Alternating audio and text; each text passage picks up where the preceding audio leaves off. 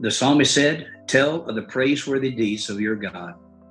And the more we tell of what God does, the more God gives us to tell of what He does.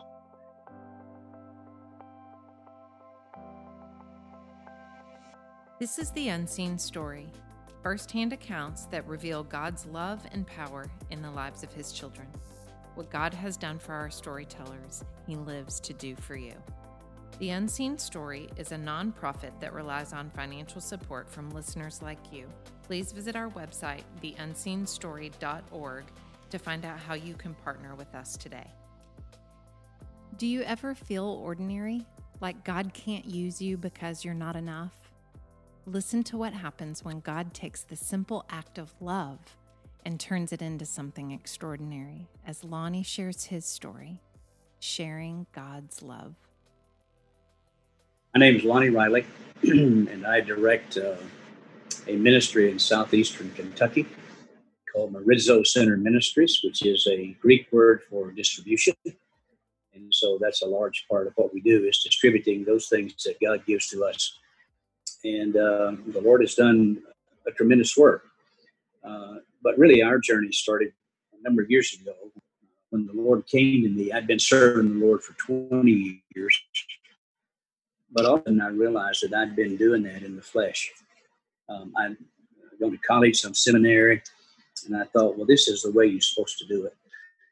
And uh, the Lord came to me and said, Lonnie, your problem is you've been doing this and I haven't been doing it. Let me show you what I can do. And for three days, the Lord put me on my face on the floor in my office. I couldn't speak to my wife or anyone. And is is at that time that I really believe Uh, Jesus said, "Except a grain of wheat fall into the ground and die, it can't bring forth fruit." And I think for the first time in my life, I sensed that God really killed me.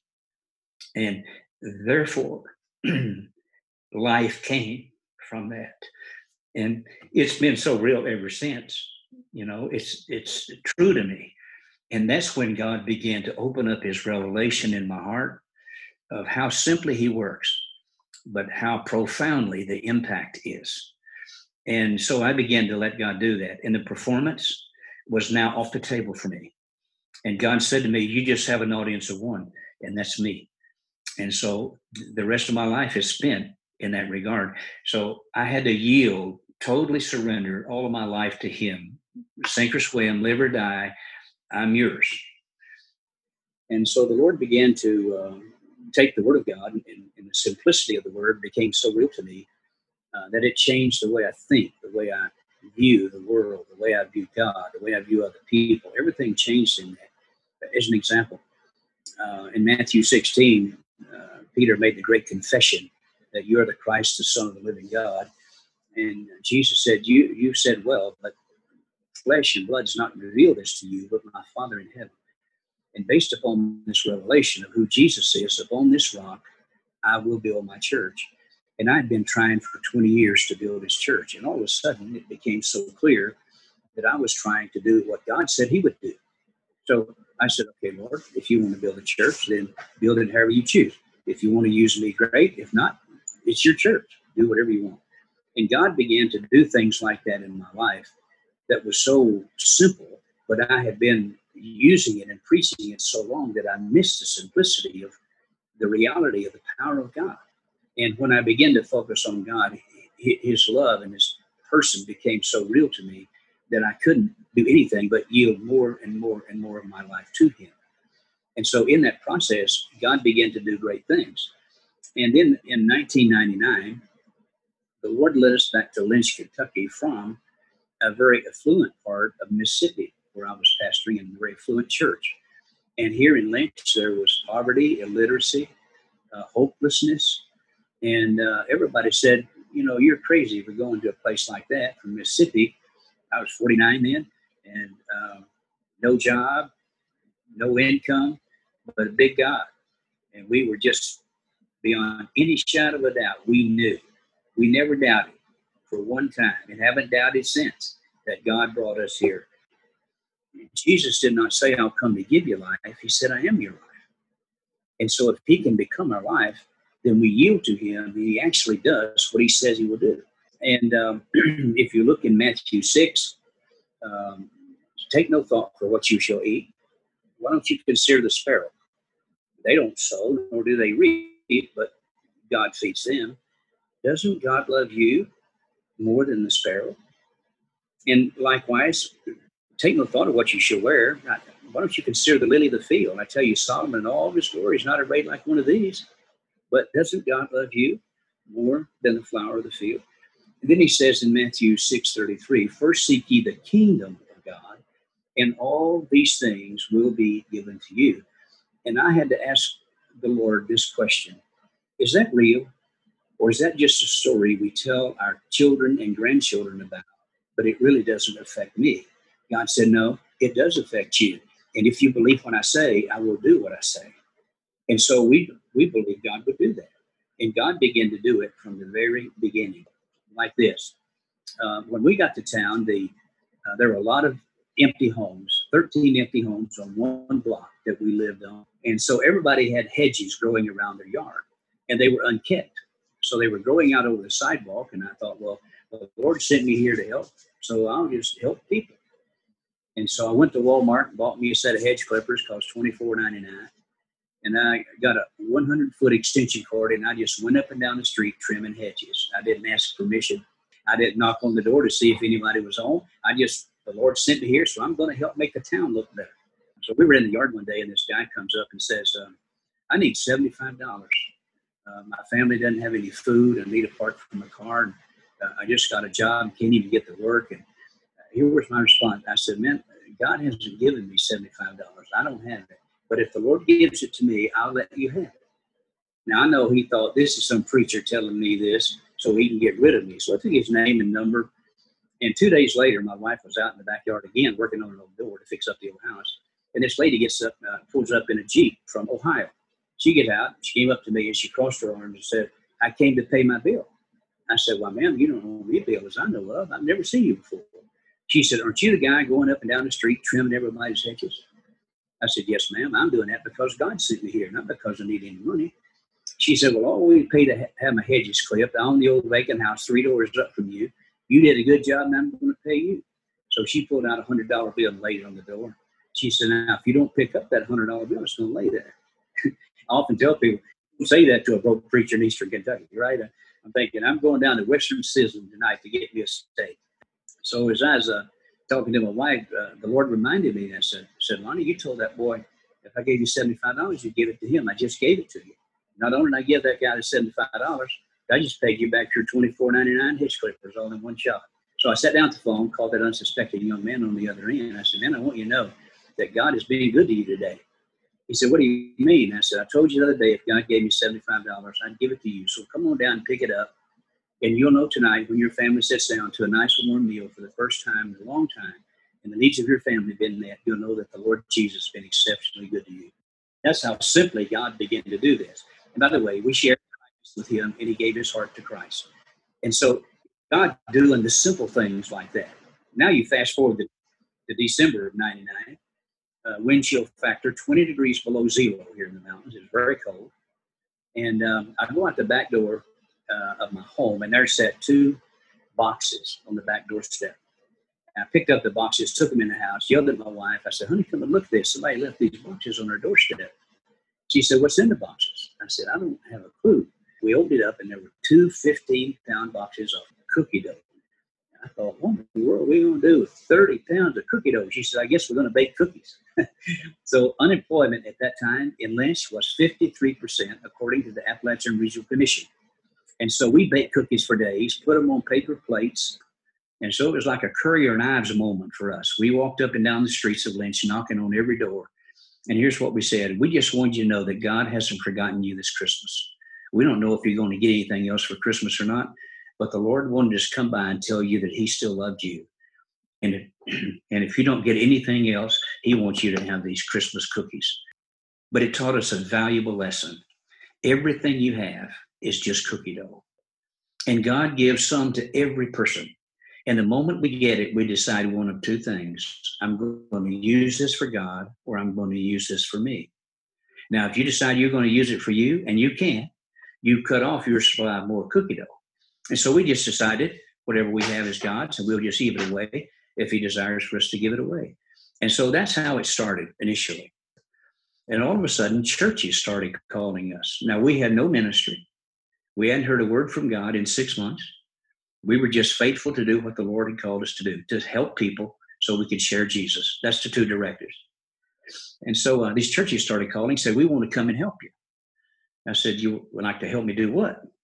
Well, we want to help you uh, put on roofs, build wheelchair ramps, whatever you need. I said, Oh, we need a lot of that here. So come on up and uh, help us out. So I asked my wife to start a little file, and we had a little cardboard box, and we would put in, uh, fix out the information on the church, put it in the cardboard box, and they invited us to speak at some meeting that they were having. I don't know how they even found out about us, but we went.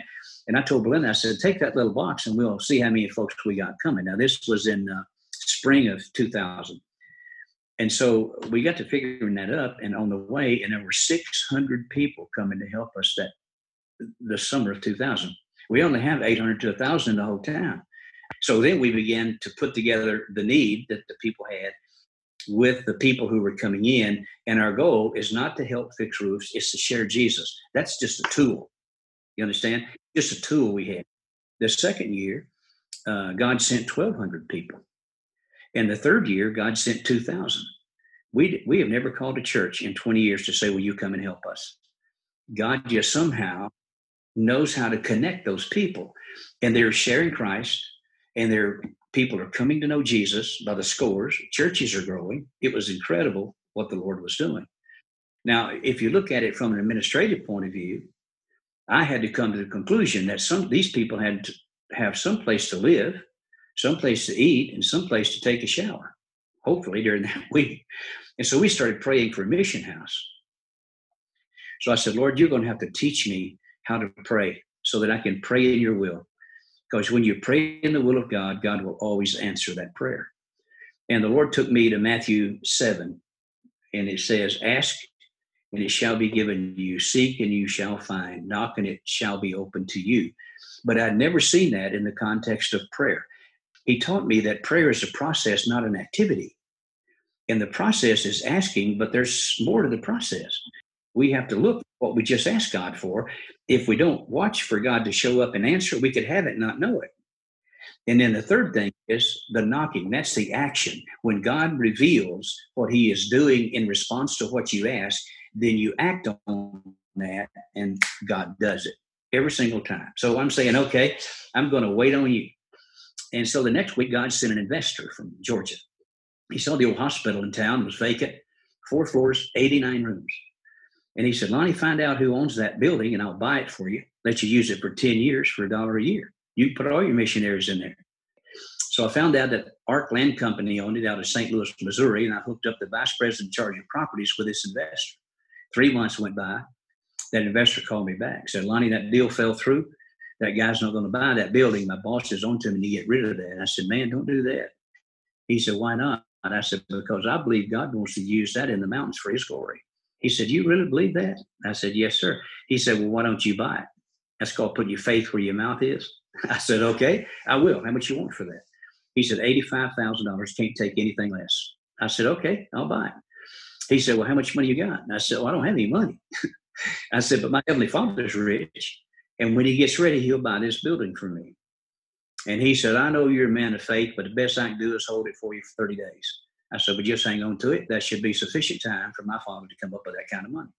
So we don't do fundraisers. If you do, that's fine. We're not anti fundraisers. We just felt like God knows what your need is, He knows where the supply is, and He knows how to put them together. So we let God do that.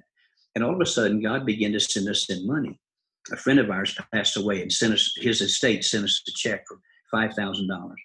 Said, do whatever you want to with this. So now I've got to decide is this mine or is this cookie dough? See, it's constant. God's constantly giving you this stuff. And so I told my wife, we didn't expect this, so let's put this back in an account because we know this building's coming up for closing. And so three weeks in the deal, God had given us $25,000. Hadn't asked anybody for a penny.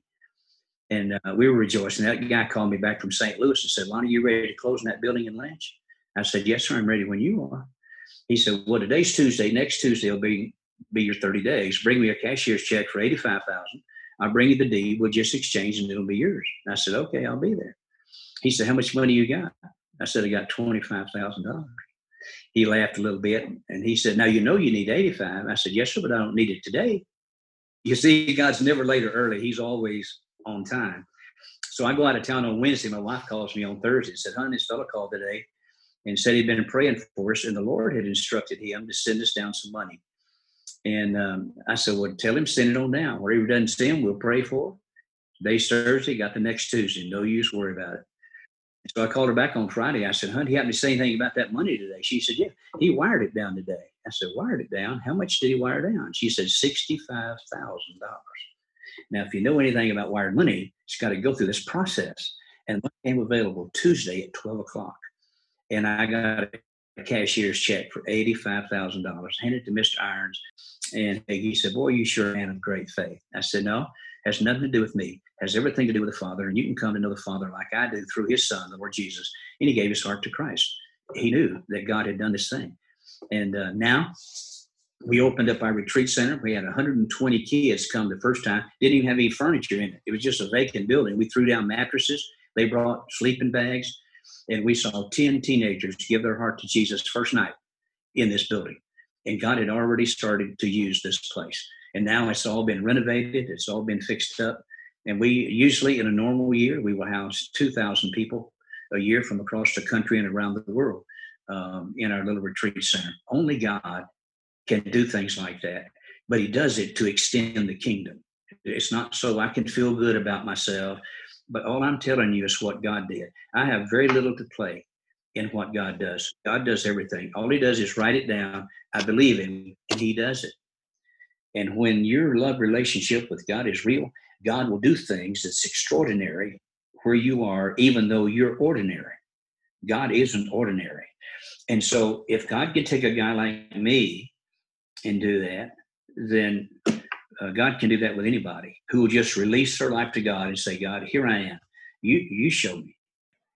And see, that's the way God does things for us. We don't plan it, we just respond to it.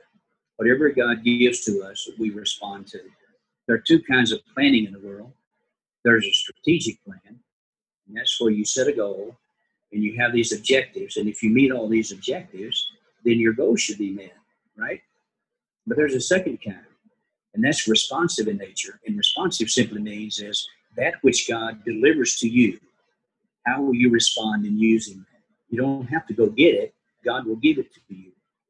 And I often ask the question, which one is most prevalent in the scripture? Obviously, it's a response. God, the people of God are constantly responding to that which God puts in front of them. But which one is most prevalent in the church today? It's the strategy in how we put this together. So we choose as a ministry to live in a responsive nature, that our lives could be always responding to the will of God, to the purpose of God, and to the plan of God, and not try to devise our own kingdom or build our own kingdom. That's not what God's about. He's about building His kingdom. And uh, the, the psalmist said, Tell of the praiseworthy deeds of your God. And the more we tell of what God does, the more God gives us to tell of what He does. And so we, all I've shared with you is what God's been doing. Am I not correct? And this it's been amazing. It's been amazing, and I'm very honored that you would even select me to do uh, something like this. I've never done it before, so I, I figured it had to be God. I told my wife a podcast. I don't know what that is, but uh, see where it goes. see what God does with that. We encourage you to ask Holy Spirit what He wants to say to you through this story. We invite you to partner with us through your God given resources of time, prayer, and finances. Without your sharing, these stories don't spread to those who need them. Without your prayers, we are limited in what we can do for the kingdom. Without your finances, these powerful stories of God's supernatural love go untold. God has called us to share his stories, and we invite you to be a part of that mission. For more information, be sure to check out our website at theunseenstory.org. Thanks so much for listening.